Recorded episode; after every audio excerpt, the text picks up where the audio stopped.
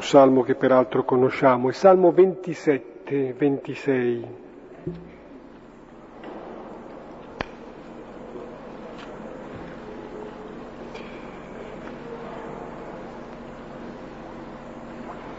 Il Salmo chiama il Signore luce.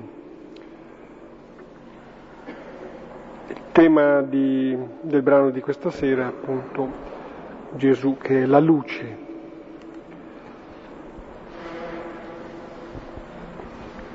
Iniziamo nel Signore, nel nome del Signore che è Padre e Figlio e Spirito Santo. Amen.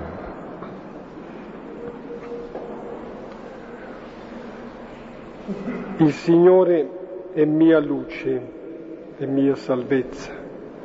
Di chi avrò paura? Il Signore è difesa della mia vita. Di chi avrò timore? quando mi assalgono i malvagi per straziarmi la carne, sono essi, avversari e nemici, a inciampare e cadere.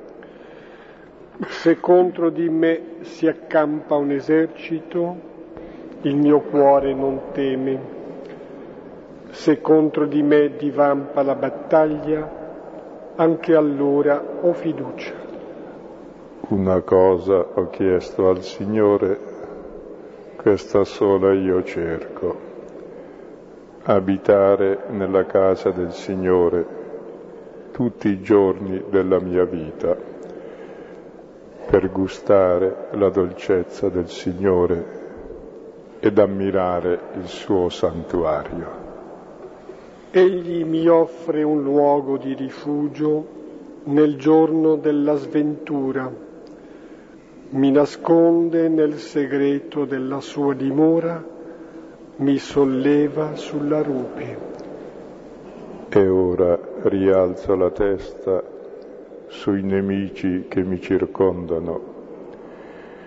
Immolerò nella sua casa sacrifici d'esultanza, inni di gioia canterò al Signore. Ascolta, Signore, la mia voce. Io grido, abbi pietà di me, rispondimi. Di te ha detto il mio cuore, cercate il suo volto. Il tuo volto, Signore, io cerco.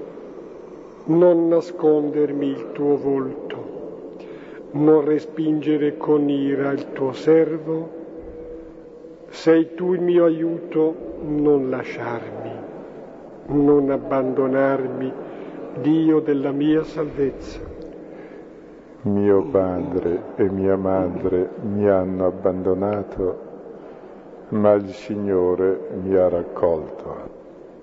Mostrami, Signore, la tua via, guidami sul retto cammino a causa dei miei nemici non espormi alla brama dei miei avversari.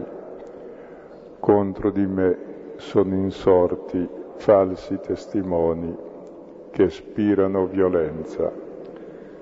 Sono certo di contemplare la bontà del Signore nella terra dei viventi.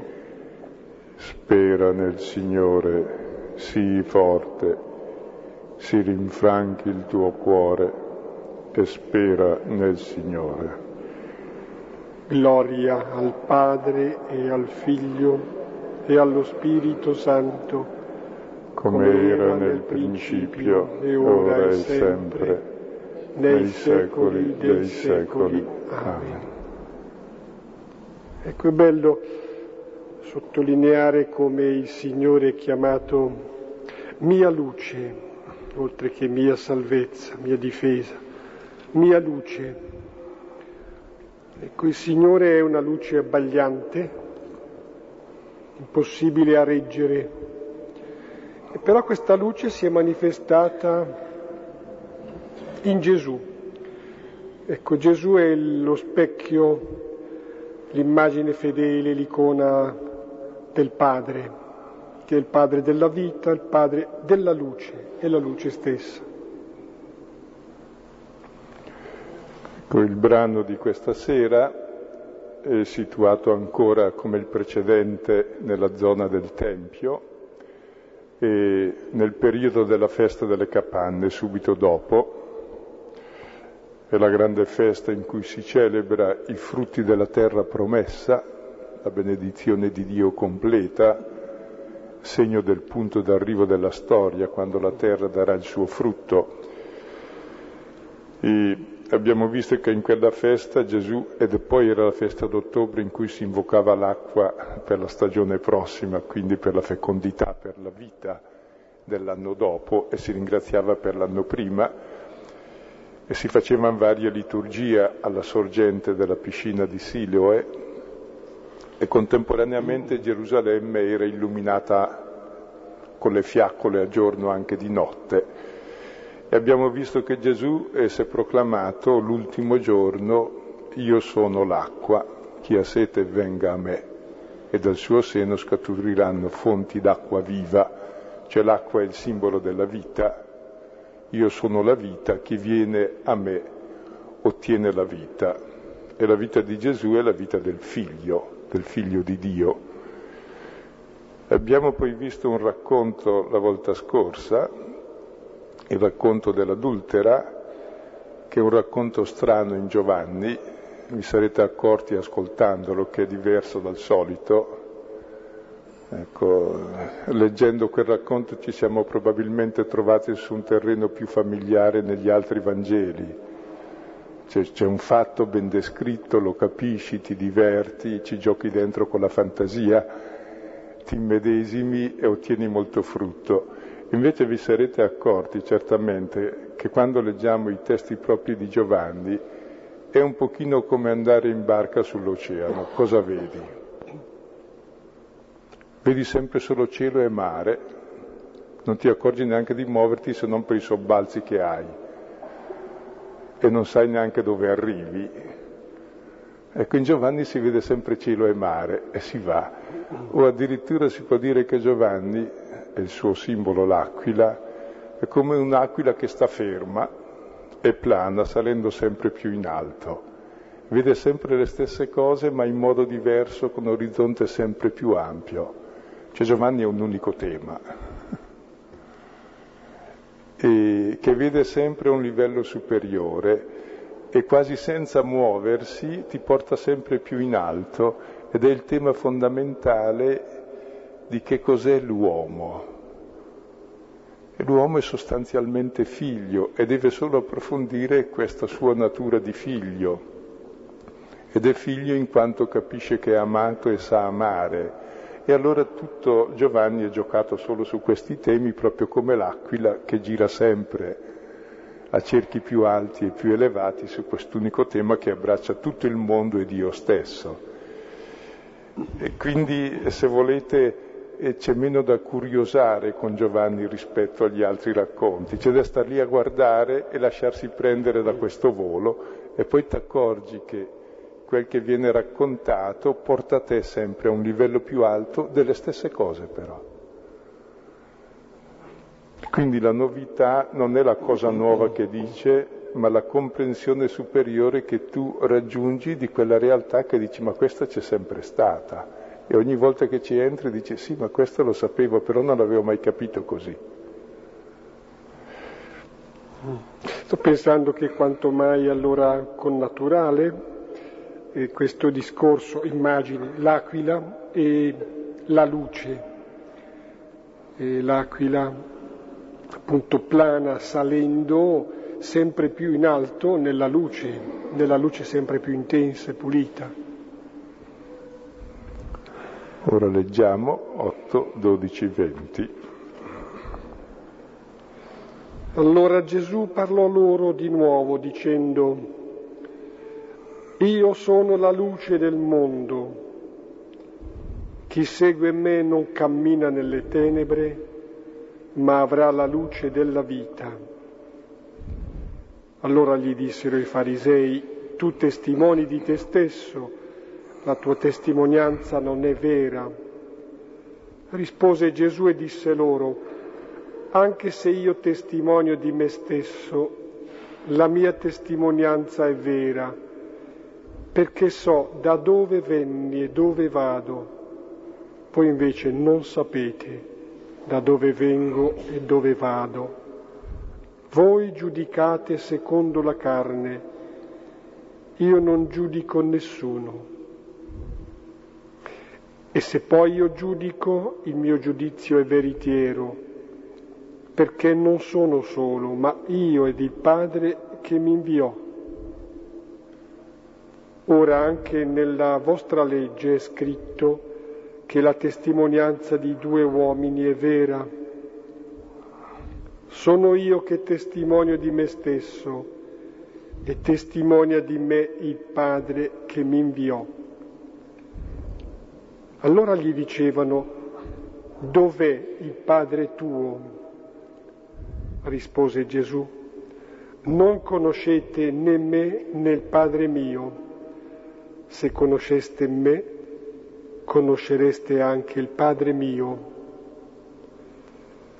Queste parole parlò nel luogo della cassa del tesoro, insegnando nel Tempio, e nessuno lo catturò perché non era ancora giunta la sua ora. Come vedete il brano inizia dicendo io sono la luce del mondo e se il capitolo settimo era sull'acqua, questo è un capitolo sulla luce e culminerà nel capitolo nono con l'illuminazione del cieco.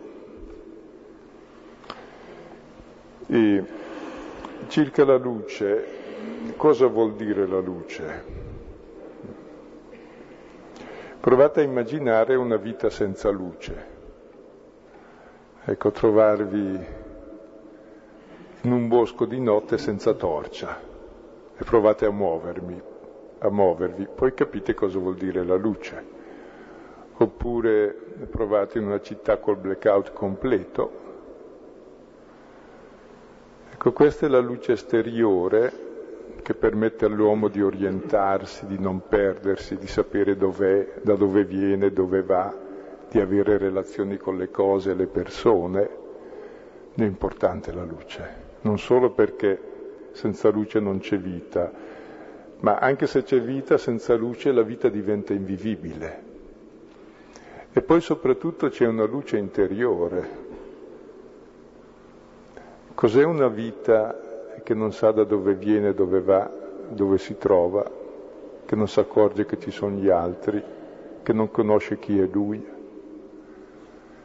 La luce della vita è il senso della vita. Una vita senza senso è una vita persa, angosciata, vuota, oscura. E tutti conosciamo questo buio interiore. Quindi quando Gesù dice prima io sono la vita, ora spiega che cos'è la vita dell'uomo. La vita dell'uomo è la luce e in questo capitolo Gesù mostrerà se stesso come luce. E in che senso Gesù è luce? Gesù è luce perché è il figlio che conosce il Padre. La luce dell'esistenza è conoscere l'amore con cui siamo amati, da dove veniamo. Se non sappiamo l'amore con cui siamo amati, non abbiamo identità, perché la nostra identità è l'amore con cui siamo amati. Ciò che ci fa figli, ci fa esistere. Se non abbiamo questo, cerchiamo la nostra identità in tutte le altre cose, nel potere, nel dominio, nel denaro, nell'accumulo, nel prevaricare sugli altri, nel distinguerci, perché non sappiamo chi siamo. E in questo capitolo Gesù rivela la sua identità di figlio, l'identità di Dio come padre e svela la nostra identità di suoi fratelli. E tutto il capitolo è una lotta costante tra luce e tenebre, tra verità e menzogna, tra Gesù che è il figlio e gli altri che non lo accettano. E questo testo riferisce la lotta che c'è stata tra Gesù e i suoi contemporanei, ma è la stessa lotta che anche la Chiesa sperimenta nel mondo. Mm. Ma mi sembra anche che a un livello più profondo in questo testo, dove interviene per 13 volte Gesù nel capitolo e per 11 volte gli altri, quindi è un dibattito molto serrato. In questo dibattito serrato con Gesù sono le tenebre che escono confrontandosi con la luce. E sono quelle tenebre che sono dentro di noi, i nostri dubbi, le nostre paure, le nostre schiavitù, le nostre menzogne, si scoprono fino a quando si arriverà all'illuminazione del cieco, che è il capitolo prossimo. Poi si diventa illuminati, ma prima di essere illuminati bisogna sapere di essere ciechi, cioè conoscere le tenebre. E quindi questo capitolo è tutta un'analisi delle tenebre che vengono alla luce. E ancora una cosa sul capitolo, poi veniamo al testo di questa sera. E in questo capitolo si parla 23 volte del Padre, si nomina il Padre.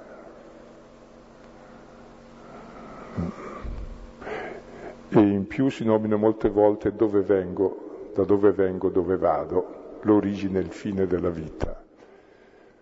Ecco, Gesù è il figlio che conosce il Padre, che sa da dove viene e dove va ed è venuto a insegnarci da dove veniamo e dove andiamo, per sapere chi siamo, perché uno lo definisce da dove viene e dove va, qual è il tragitto della sua vita, in modo che la vita sia nella luce. Perché appunto una vita senza luce, cioè senza senso, senza un principio, senza un fine che sia l'amore, è una vita nelle tenebre è una vita nella schiavitù, è una vita nella morte ed è una vita che produce morte, potere e dominio sulle persone. E quindi è un capitolo molto delicato che sempre a volteggi d'aquila sale più in alto e stasera allora ci fermiamo su questi primi versetti e riprendiamo il versetto 12. Sì. No, stavo pensando che noi non abbiamo più l'esperienza per dire angosciante della tenebra. No, ricordavo che all'inizio di questi incontri una volta abbiamo avuto un piccolo blackout, però una cosa minima, ma ci siamo fermati. Eravamo fermi qui ad aspettare che venisse la luce. Leggiamo il primo versetto, il versetto dodicesimo. Allora Gesù parlò loro di nuovo dicendo, Io sono la luce del mondo. Chi segue me non cammina nella tenebra, ma avrà la luce della vita. Gesù parla di nuovo, siamo il giorno, do, il giorno stesso in cui ha liberato dalla morte l'adultera, le ha donato la vita, e a questo punto dice io sono la luce del mondo. Io sono e richiama la rivelazione del Dio dell'Esodo, del Dio liberatore, e Giovanni usa spesso questa espressione sulla bocca di Gesù, io sono, e poi con varie qualifiche.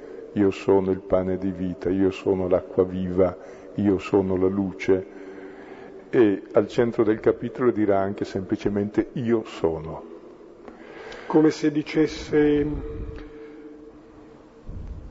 mettesse lì la descrizione, ma impossibile descrizione di Dio e aggiungesse un tratto che qualifica in qualche modo per noi, qualifica Dio. Io sono la luce. Dopo aver detto appunto sono il pane, sono la vita, stasera dice sono la luce, perché il pane, va bene, sappiamo cos'è, è ciò di cui si vive, la vita è la cosa più importante. Ma la luce che cos'è? È ciò che dà senso alla vita. Perché dicevamo non c'è solo la luce che ti fa vedere le cose, c'è quella luce interiore che ti fa sapere chi sei, da dove vieni, dove vai, ti fa conoscere la tua verità, ti fa entrare in una relazione di verità con gli altri. Se non c'è questa, la nostra vita è morta.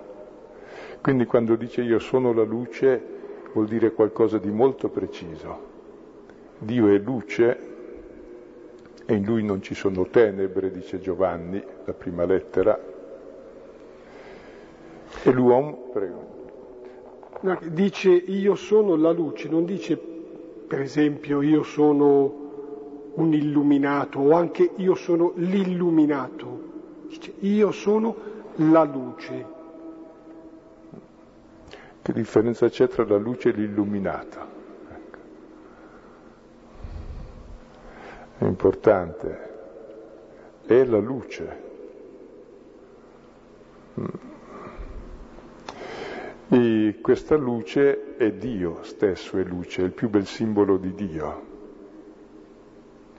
E la luce è il punto d'arrivo nella simbologia. Abbiamo visto la simbologia dell'acqua, del vento, del pane, del vino. Ora arriviamo al simbolo più alto che è la luce. La luce è quella che fa vedere tutte queste cose. E dal punto di vista spirituale, qual è la luce della vita che dà senso, fa vedere la tua vita? Ecco, Gesù insiste su questo in tutto il capitolo. E la luce è il Padre. Conoscere l'amore del Padre. Allora conosci chi sei tu, figlio. Allora conosci chi sono gli altri. E questo ti dà una luce nuova sull'esistenza, su tutti i tuoi rapporti. Ti fa vivere una vita sensata altrimenti vivi una vita totalmente insensata cercando di farti da te e così distruggi te e gli altri. E non solo Dio è luce, ma noi siamo sua immagine e somiglianza e siamo chiamati a riflettere a viso scoperto questa luce, perché il figlio ha la stessa natura del padre, quindi siamo chiamati a diventare come lui luce. E Gesù nella trasfigurazione si è presentato come luce. E il Padre ci ha detto ascoltate Lui, ascoltando Lui diventerete luce. E la luce nella Bibbia ha una connessione con la creazione, è chiaro, è il primo giorno della creazione, ma ha una connessione ancora più profonda e con la sapienza, con la parola. Ciò per cui l'uomo è uomo e dà la luce il significato alla sua esistenza a tutte le cose sono la parola. Qual è la parola vera che dà senso all'esistenza? E in questo capitolo Gesù mostrerà qual è la parola che dà senso alla nostra esistenza. È la parola dell'essere figli, mentre c'è la menzogna che ci dice che non siamo figli. Inoltre la luce richiama, oltre alla creazione, Dio e l'uomo a sua immagine e la sapienza, la parola che ci illumina. E tra l'altro c'è una, una forte analogia tra parola e luce, no? lampade per i miei passi, la tua parola. Perché? Perché la parola e la luce cosa fa? Illumina, non fa niente, fa vedere tutto proprio illuminando vedi che c'è. Non ha bisogno di mostrare uno che c'è la luce. Se ho bisogno di mostrare la luce allora non c'è. È proprio il semplice fatto che la luce di sua natura illumina, quindi tutti la vedono. Così la stessa parola ha un valore profondo, è proprio parlando che la parola comunica la verità di chi parla o la menzogna, per cui c'è la parola di menzogna e la parola di verità. Per questo Gesù dice io sono la luce del mondo, non altre luci, cioè la luce del Padre e del Figlio. Ecco, e questa luce non è solo per Israele, è del mondo, richiama il cantico del servo che sarà luce per tutte le nazioni. Cioè quanto Gesù annuncia non è semplicemente per i giudei o per i bravi cristiani. Il Vangelo è per ogni uomo, perché la luce di ogni uomo è l'amore del Padre, che conosce nell'amore dei fratelli, se no non ha senso la sua vita, qualunque sia la sua teoria, la sua dottrina, le sue posizioni filosofiche, economiche, sociali, non conta è senza luce. E torno a ripetere, ecco, immaginate cosa significa essere senza luce interiore, tutti la proviamo, quando non capisci nulla. Su di te, sugli altri, sul mondo, sulle cose, quando sei al buio. Ecco, capisci l'importanza della luce. Una vita senza luce non è vita.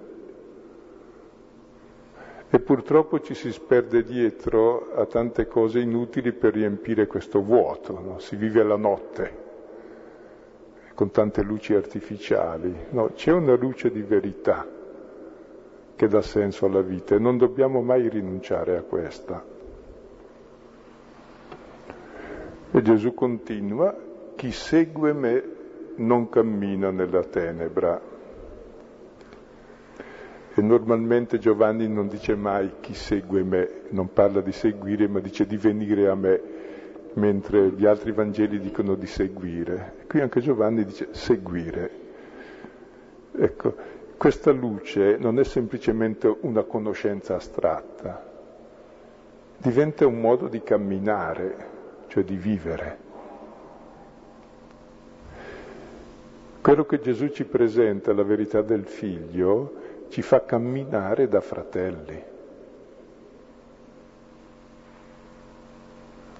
Ed è estremamente importante che ciò che conosci diventi pratica di vita, perché spesso c'è uno scollamento enorme tra ciò che pensiamo di Dio, Dio è amore, Dio è uno, Dio è l'altro, eccetera, ma però si limita il nostro pensare su Dio alla Chiesa o al massimo alla sacrestia o al sagrato. Però dopo nella vita quotidiana come se Dio non ci fosse. La legge del profitto diventa il Dio assoluto, il mio interesse diventa il Dio assoluto e tutto il resto scompare, rimane ambientato in chiesa, sì c'è la carità, c'è l'amore, lì c'è Dio, facciamo anche il canone, lo cantiamo bene, ma non diventa un seguire il Signore, allora è una vita nelle tenebre. Quindi lui è luce, solo se lo segui non cammini nelle tenebre. E c'era anche le prime deviazioni nel cristianesimo, erano quelle degli illuminati, degli gnostici, che dicevano io so già tutte queste cose, quindi sono un'anima eletta, quindi sono a posto, quindi basta, quindi faccio nella vita quel che mi pare e piace.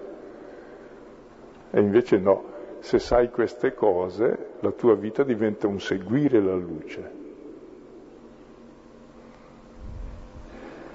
Altrimenti cammini nelle tenebre. E chi cammina nelle tenebre inciampa, cade, si fa male e va da nessuna parte. Non sa dove va, non sa chi è e nessuno è tanto perso quanto chi non sa dove si trova. Cioè vive una vita insensata. Non solo non cammina nelle tenebre, ma alla luce della vita. La vita deve avere una luce, se no non è vita. La vita ha un senso, altrimenti è una vita animale, l'uomo non, non riesce a vivere la vita animale, semplicemente. Ha bisogno di significato, vive di parola, e come faccio a sapere? Gesù fa una bella affermazione, no? io sono la luce del mondo e chi segue me non cammina nelle tenebre avrà la luce della vita. Dico, grazie. E chi mi dà la prova? Perché di un'affermazione scientifica la possiamo provare, verificare, vediamo se è vera o falsa. Di questa espressione di Gesù come facciamo a sapere se è vera o falsa? Come anche di tutti i valori morali nei quali crediamo, come facciamo a sapere se sono veri? In campo morale il vero e il falso, il bene e il male. Come faccio a sapere se è buona o cattiva questa proposta? Che criteri ho di verifica? Ecco, abbiamo dei criteri di verifica sulla verità e falsità di queste affermazioni, almeno due. Ecco, il primo criterio è interno a noi. Ogni parola che sento provoca nel mio cuore una reazione. E spiego con l'esempio più banale già usato spesso. Se uno mi dice ti odio, io provo una reazione nel cuore che non è positiva. Vuol dire che quella parola è male Se uno mi dice ma guarda, ti voglio bene, ti comprendo, ti... ho un'altra reazione positiva e dico che quell'espressione è buona. Cioè vuol dire che noi siamo programmati per il bene, per la verità, per l'amore. Quando c'è una parola che tocca quel tasto, sento che lo tocca giusto e fa uscire da me la valutazione interna, il criterio ultimo del bene e del male è davvero il cuore dell'uomo. Uno non può mentire al suo cuore. Per questo bisogna sapersi fermare e pensare quel che si ascolta, non bere, per vedere se è bene o male. Cosa senti nel cuore davanti a certe proposte che magari ti piacciono nell'immediato, perché sai, eh, paradossalmente il male è sempre più attraente del bene perché si riveste di tante penne per ingannare, mentre il bene non inganna, ti mostra anche i costi perché è sicuro di valere.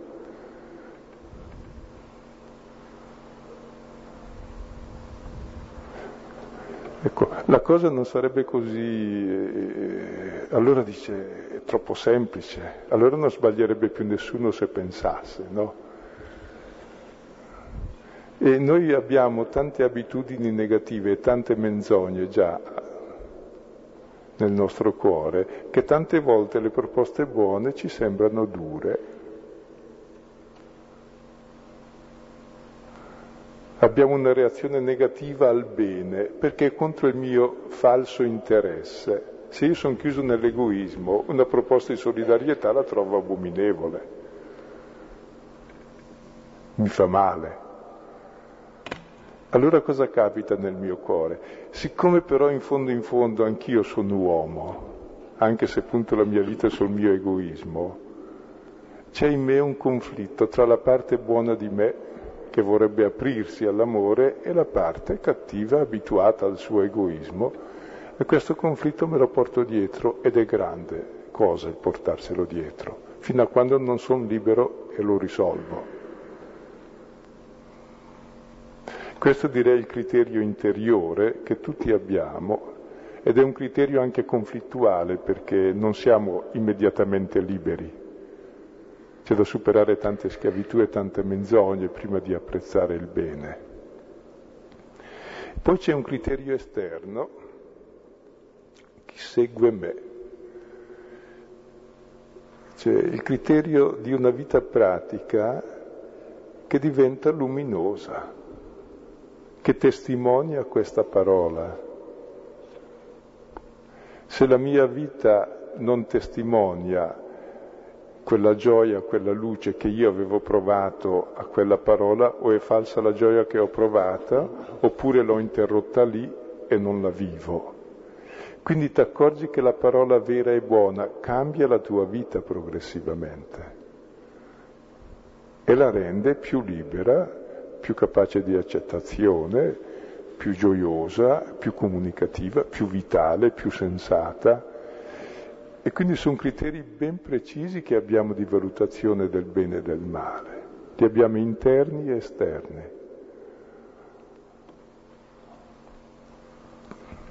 E per questo è importante valutare le parole che ascoltiamo, cosa producono in noi come sentimento innanzitutto non dico di piacere o dispiacere, perché tante volte abbiamo piaceri sbagliati, siamo un po' drogati e allora ci piace quella cosa che invece sappiamo che ci fa male.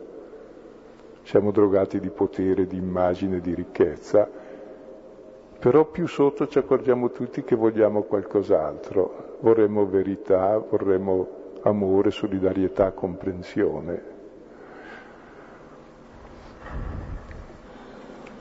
Andiamo avanti così. Sì, perfetto questo, importante, centrale. Raccogliamo adesso a grappoli un po' gli altri versetti. Facciamo i tre versetti seguenti. Allora gli dissero i farisei, tu testimoni di te stesso, la tua testimonianza non è vera. Rispose Gesù e disse loro, anche se io testimonio di me stesso, la mia testimonianza è vera perché so da dove venni e dove vado. Voi invece non sapete da dove vengo e dove vado. Voi giudicate secondo la carne, io non giudico nessuno. Ecco, qui obiettano a Gesù e tu testimoni di te stesso. Uno di se stesso dice sempre bene, no? E come faccio a sapere se è vero? Testim- anzi, loro sono più crudeli e più giusti. Se tu testimoni di te stesso vuol dire che non è vero perché non occorre testimoniare di se stesso. Quel che vivi è già la tua testimonianza. Ecco, Gesù in altri testi, anche qui più avanti, rimanda a ciò che lui fa. Qui invece fa un altro ragionamento. Dice, io testimonio di me stesso e la mia testimonianza è vera perché so da dove vengo e dove vado. Cioè Gesù sa che viene dall'amore del Padre e sa che va verso i fratelli con lo stesso amore. Questa è la sua coscienza, la prima testimonianza. E noi tutti possiamo avere all'interno una testimonianza di questo. Quando faccio il bene so che è bene, so da dove vengo e dove vado con quello.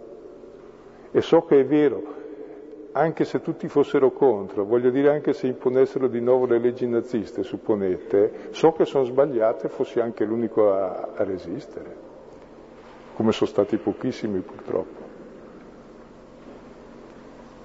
Perché eh, la verità non è questione che sia in più, la verità è vera, anche se fosse uno solo.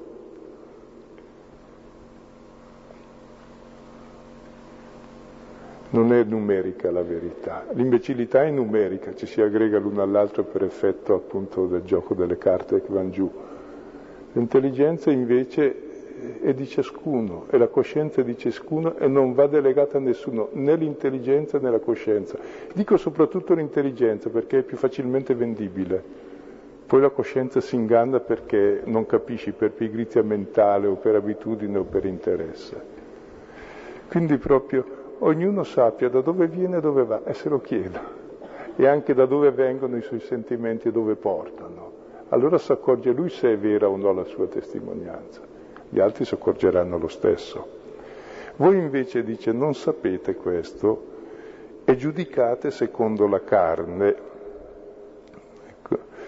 La carne nel Nuovo Testamento indica la parte dell'uomo più fragile, la sua umanità, ecco, che se si chiude in se stesso diventa l'egoismo, mentre la stessa carne, se si apre alla relazione, diventa amore. Ecco, e qui in, indica secondo la carne, cioè secondo l'egoismo e non secondo lo spirito, che è l'amore. Quindi voi che giudicate secondo l'egoismo è chiaro che non capite la mia testimonianza, perché ognuno accetta quello che l'altro dice semplicemente se lui è già d'accordo interiormente. Cioè, se io cerco la verità, se io cerco così l'amore la solidarietà, allora avverto che è vera una parola di solidarietà e di amore. Se io cerco l'egoismo, è chiaro che una parola di solidarietà e di amore dico, dice niente.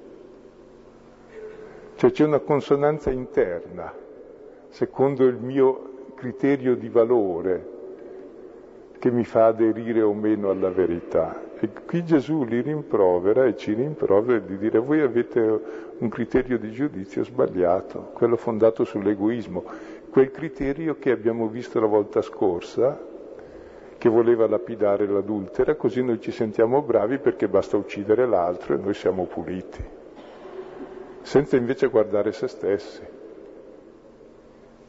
allora si vede che il male è in noi e non giudichiamo più l'altro. E Gesù dice io invece non giudico nessuno, anzi sono venuto a salvare il mondo, a essere luce del mondo. Il giudizio secondo la carne è il giudizio mm, determinato da, da una chiusura, quindi da una cecità, ecco per stare al tema della luce e della cecità, e lo vedremo poi nel capitolo seguente. Altri tre versetti li raccogliamo così. E se poi io giudico, il mio giudizio è veritiero, perché non sono solo, ma io e il Padre che mi inviò. Ora, anche nella vostra legge è scritto che la testimonianza di due uomini è vera. Sono io che testimonio di me stesso e testimonia di me il Padre che mi inviò. Ecco, dice, ha appena detto Gesù non giudico nessuno, nel senso che non condanno nessuno, e poi dice, se io giudico, lui ha un giudizio di salvezza, quello che abbiamo visto la volta scorsa, il mio giudizio è vero, mentre il vostro giudizio è uccidere e lapidare, il mio giudizio che non giudica nessuno è un giudizio vero. Perché? Perché il giudizio che io faccio è lo stesso del Padre. Quindi è il Padre che testimonia di me. Come testimonia di me? testimonia di me perché conosco il suo amore che ama me come figlio, ama gli altri come figlio e io testimonio questo amore per tutti gli uomini. E sono sicuro che la mia testimonianza è vera perché non è mia sola, è del Padre, è mia ed è di tutti quelli che aprono il cuore ad accogliere la luce. A noi sembra strano questo argomentare, ma voi provate a pensare come tutte le nostre decisioni si basano sempre sulla fiducia di chi parla. So, per esempio, per dire, eh, senza entrare in merito alle elezioni, ognuno vota secondo la fe- per fede.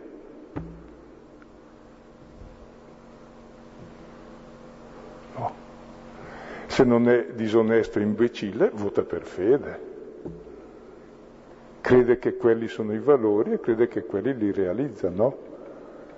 Quindi guardate come si può votare diverso con fedi diverse. Quindi bisogna stare molto attenti allora alla fede in quale parola è riposta, cosa suscita in noi, quali sono i risultati pratici, altrimenti siamo ingannati. Però tanto per dire che noi che crediamo di essere molto razionali, non siamo razionali, tutte le nostre decisioni, anche quelle fondamentali sui nostri destini, sono per fede.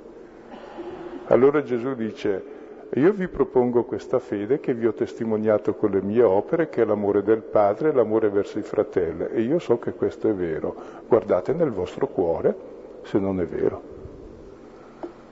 Quindi si appella alla testimonianza, alla fede che è l'atto più profondo dell'uomo, perché l'uomo con la ragione non fa altro che giustificare le sue fedi,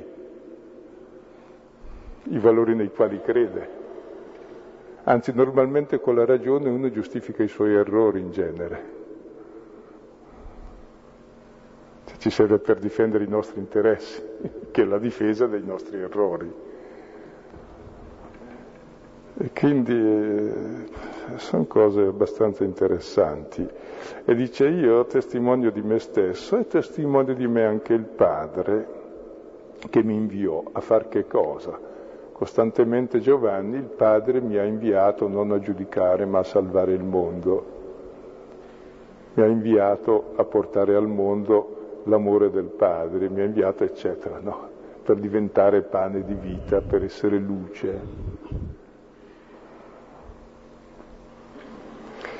Gli ultimi due versetti che tra l'altro anticipano nella domanda e anche nella risposta qualcosa che verrà più profondamente esposto nel capitolo addirittura quattordicesimo. Allora gli dicevano, dov'è il Padre tuo? Rispose Gesù, non conoscete né me né il Padre mio. Se conosceste me, conoscereste anche il Padre mio queste parole parlò nel luogo della cassa del tesoro, insegnando nel Tempio, e nessuno lo catturò perché non era ancora giunta la sua ora. Ecco, Gesù ha parlato del Padre e poi diventerà il tema dominante del brano successivo, quello del Padre, e vedremo che ci sono due padri, il padre della menzogna e il padre della verità e della luce, gli chiedono dov'è il padre tuo? Il padre indica l'origine, la natura, il figlio della natura del padre, vuol dire chi sei tu. Ecco, Gesù dice, volete conoscere il Padre mio? Se conoscete me, conoscete il Padre mio. Guardate quel che io faccio. È da quel che io faccio che capite chi sono e chi è il Padre. Io agisco per i fratelli, do la vita per i fratelli, allora capite chi è il Padre. Il Padre mio è il Padre vostro, che io lo conosco, che ama tutti come figli. Quindi con la mia vita testimonio del Padre. E se vedete me conoscete che c'è il Padre. Quindi tutta la vita di Gesù spesa nell'amore per i fratelli è la testimonianza del Padre. Così la vita di Madre Teresa, spesa per amore dei fratelli, è la testimonianza più alta del Padre. Quindi non c'è bisogno di altro. La vera testimonianza è la vita. E se conoscete, se vedete questa vita, capite che è il Padre. Così Dio non si può dimostrare. Se si potesse dimostrare non sarebbe Dio, sarebbe un teorema, neanche un postulato. Non si può dimostrare, si può mostrare vivendo da figli. Come vedete è tutto un dialogo, botta e risposta costante, dove escono le nostre obiezioni, le nostre resistenze e progressivamente verremo introdotti nella conoscenza del Padre, che è la luce. Un piccolo cenno mi piace fare circa questa risposta di Gesù se non si conosce lui, se non si conosce l'uomo Gesù di Nazareth, non si può neppure conoscere Dio, perché appunto l'uomo Gesù di Nazareth è la rivelazione di Dio, è il volto stesso di Dio. Se si conosce lui, se conosceste me, si comincia a intravedere e poi si conosce, si comprende anche il Padre, cioè Dio. Non abbiamo accesso a Dio direttamente. Dio nessuno mai l'ha visto, è ancora Giovanni che lo dice nel prologo, no? 1.18. Chi vede, conosce il figlio, conosce il padre. Ecco, queste parole parlò.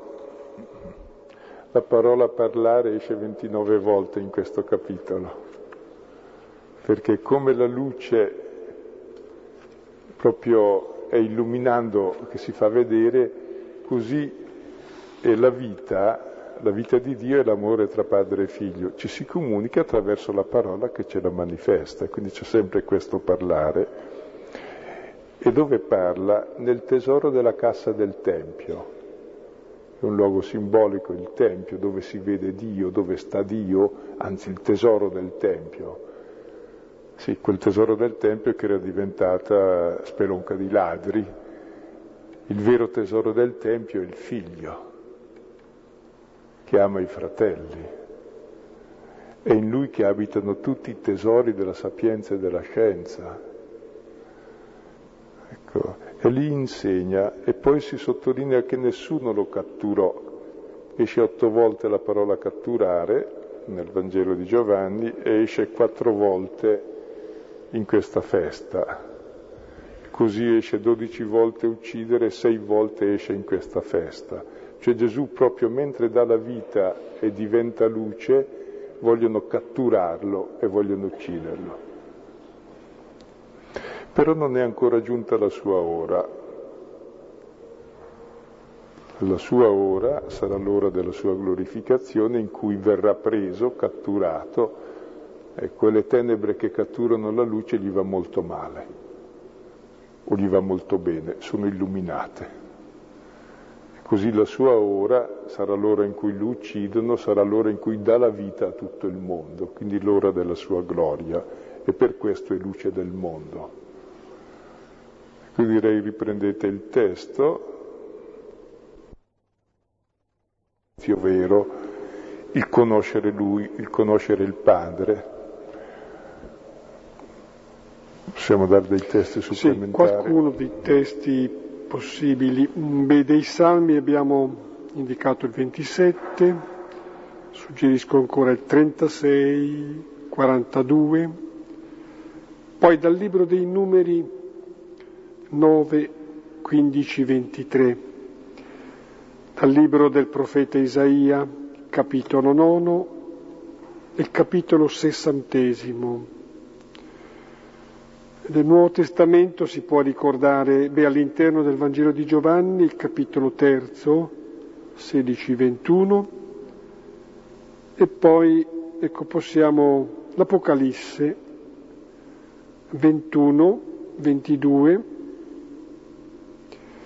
sì, capitolo ventunesimo, 22 fino al 22, capitolo ventiduesimo, versetto quinto. Bene, sospendiamo qui.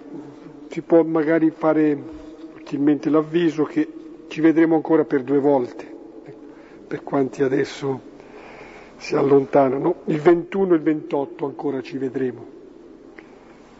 Fermiamoci qui.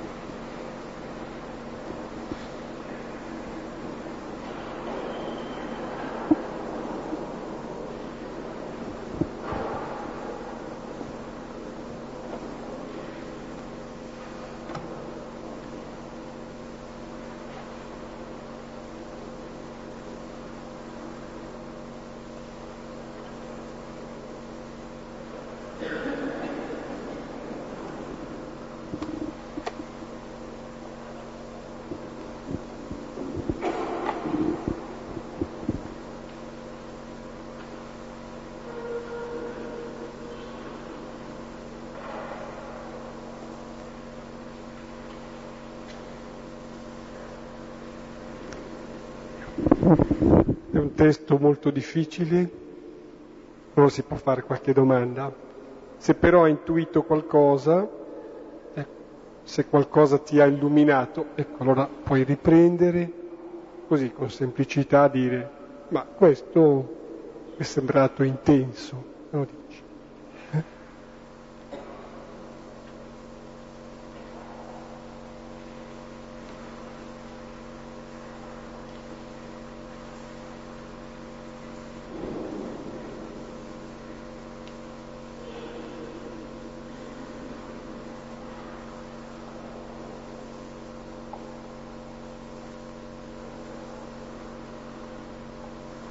Cristo, sì.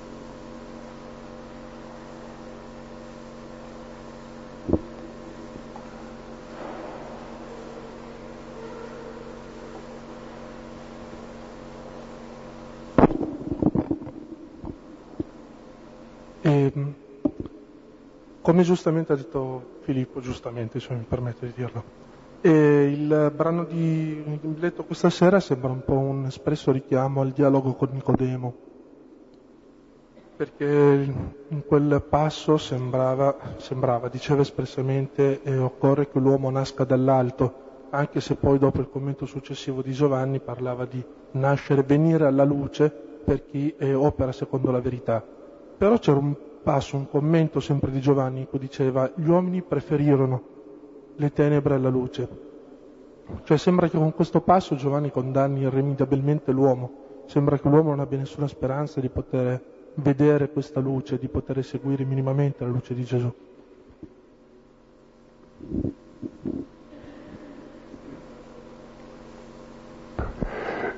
sì, e prima di tutto la connessione di questo brano con Nicodemo è molto chiara perché il nascere dall'alto significa venire alla luce e quella luce che ci fa nascere dall'alto è la conoscenza dell'amore del Padre che il Figlio ci testimonierà sulla croce.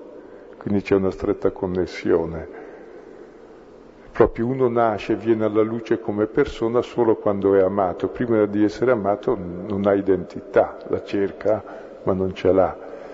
Dopo circa le tenebre che preferiscono la luce, è vero, perché uno preferisce quel che ha dentro. C'è un occhio, eh, quando vai in cantina al buio, vieni fuori alla luce, all'occhio dà fastidio la luce. Eh, la luce ti ferisce, eppure l'occhio è fatto per la luce. Quindi siamo così abituati alla menzogna che la verità ci dà fastidio. E Gesù lo dice chiaramente e dà fastidio, dà tanto fastidio che è stato fatto fuori. Però proprio nel suo essere ucciso ha mostrato alle tenebre una cosa, che si sbagliano, perché lui non ha nessun interesse contro di loro, non vuol loro male, ama anche loro e così le illumina col suo amore, cioè dà la vita per chi lo uccide, quindi capisce che è inutile ucciderlo. E lo vedremo proprio in questo testo che Gesù dice quando sarò innalzato, quando vuol dire mi avrete ammazzato, conoscerete io sono, conoscerete chi è Dio. È uno che dà la vita per amore. Allora uscirete dalle tenebre che era pensare che Dio non vi ama. Ma questa reazione delle tenebre è importante perché c'è in noi, eh, il nostro egoismo è, è offeso dalla luce reagisce, si chiude, reagisce e si scaglia contro addirittura, come gli indemoniati che dicono a Gesù che ha a che fare come sei venuto a torturarci. No, è venuto a liberare l'uomo. Ed è lento il cammino di illuminazione, lo vedremo nel capitolo nono, che è il lento venire alla luce, il miracolo del cieco di Bethsaida. Eh, in altre parole è vero che ecco, a diversi livelli si possono leggere le cose. È vero, cioè che le tenebre eh, hanno tentato di eh, sopraffare la luce, gli uomini preferirono le tenebre alla luce. Le tenebre appunto sembrano inghiottire la luce, però appunto a livello più profondo si capisce che come la tenebra o le tenebre inghiottono la luce sono vinte perché la luce di fatti eh, è dirompente rispetto alle tenebre. Per dire in altre parole ancora, eh, la morte che sembra ingoiare la vita, ingoia la vita, sembra vincere definitivamente quando Gesù è posto in croce e muore, ma proprio in quel momento in cui la morte sta per intonare il suo canto di vittoria è distrutta, perché proprio secondo Giovanni come Gesù è innalzato, vuol dire è glorificato, cioè innalzato sulla croce, però anche glorificato.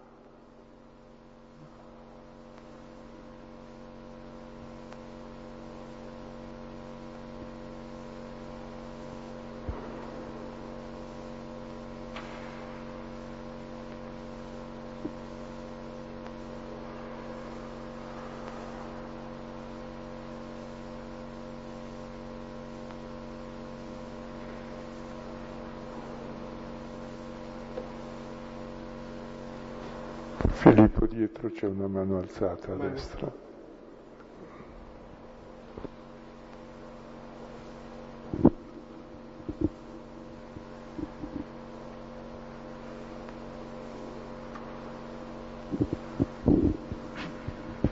Il, il discorso di, eh, di, seguire la luce, cioè inteso di seguire, eh, di seguire Gesù, rappresenta poi alla fine di trovarsi in croce come lui nel senso di, eh, di vincere tutte le resistenze in, un, diciamo in una immobilità, cioè nel momento in cui abbandoni tutte quelle cose che ti tengono legato e sei fermo su quella croce aspettando il tuo destino finale.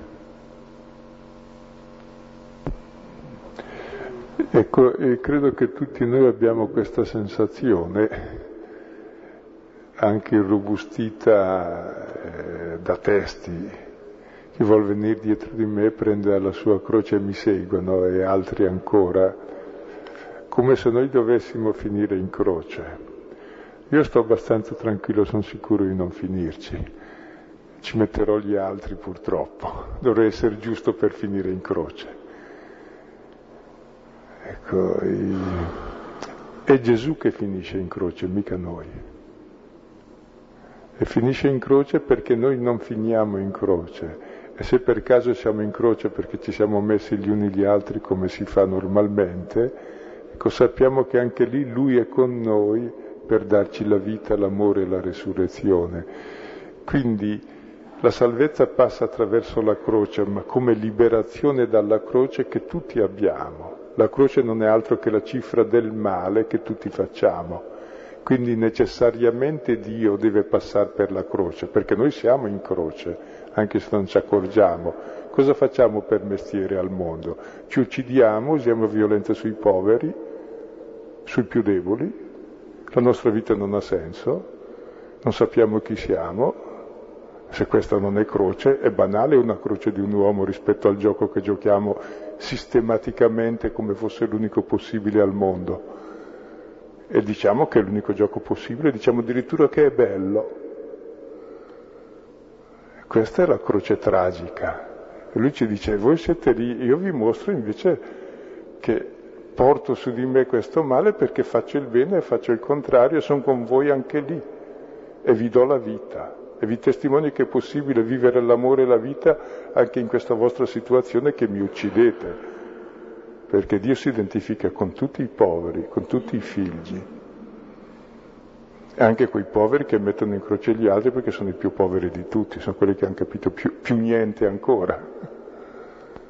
Non so se è chiaro, oppure ho confuso questa spiegazione, no? perché capisco che non è facile, perché in tutti noi gioca un immaginario che seguire Gesù è finire in croce, no?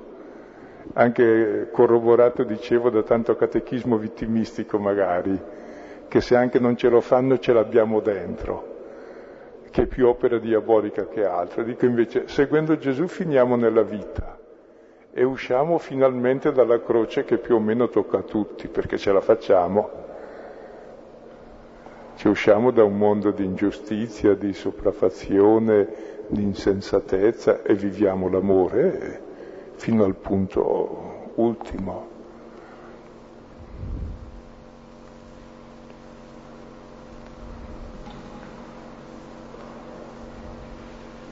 Comunque questo tema verrà fuori proprio in questo capitolo, la croce, anche indirettamente. Ma...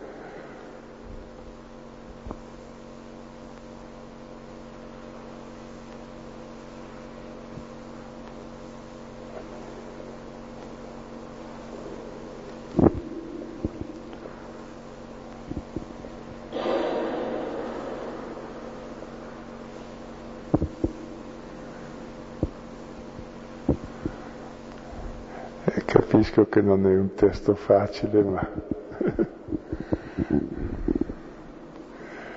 Comunque questi testi leggeteli un pochino così a ripetizione e vi accorgerete che entrano e dicono sempre di più, ecco.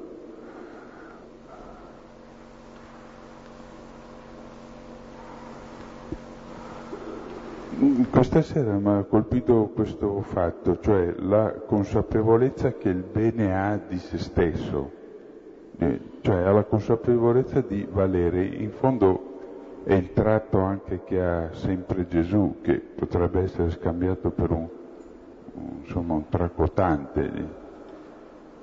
Invece è una semplice consapevolezza di questo valore, diciamo.